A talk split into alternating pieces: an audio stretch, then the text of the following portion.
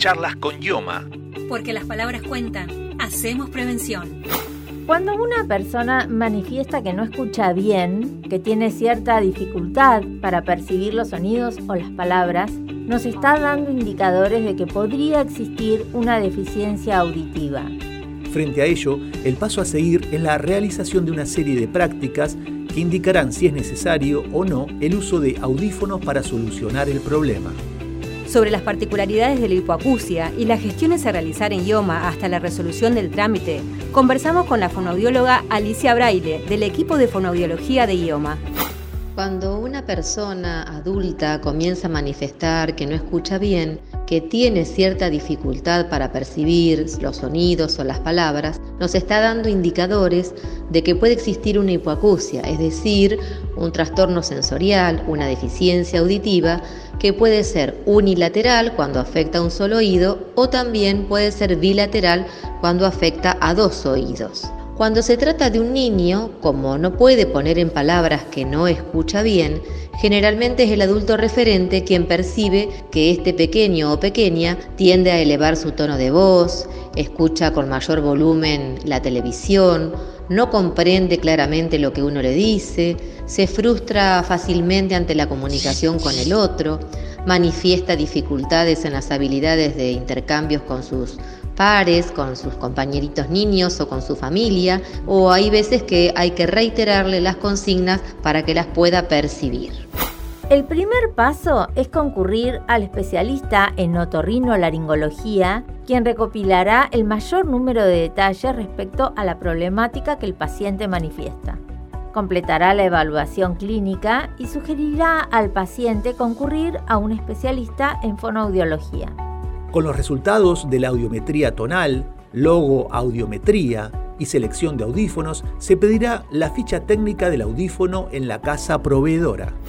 A partir de los resultados de la audiometría tonal y de la logoaudiometría, se podrá ver si el afiliado requiere o no el uso de los audífonos. En el caso de requerir una prótesis auditiva, es la fonoaudióloga quien realizará la selección de audífonos, probándole al mismo varios modelos de audífonos.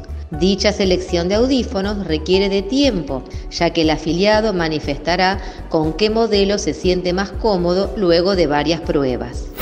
Si él o la afiliada necesita renovar los audífonos, tendrá que presentar nuevamente la documentación y a su vez adjuntar los estudios auditivos previos y los actuales. En el caso de los niños pequeños, se piden las otoemisiones acústicas o los potenciales evocados auditivos.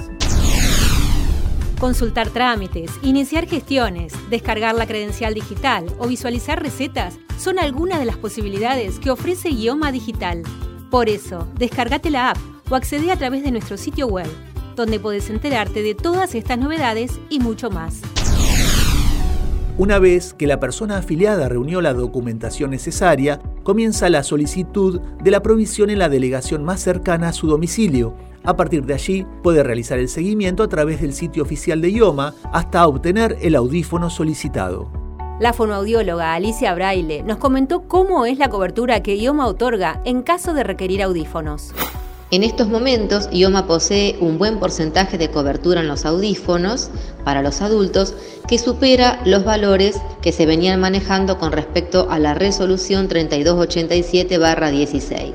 Y en relación a los menores de 18 años, la cobertura es del 100%. Es fundamental cuidar adecuadamente a los audífonos para que duren más. Normalmente su vida útil es de entre 3 y 5 años.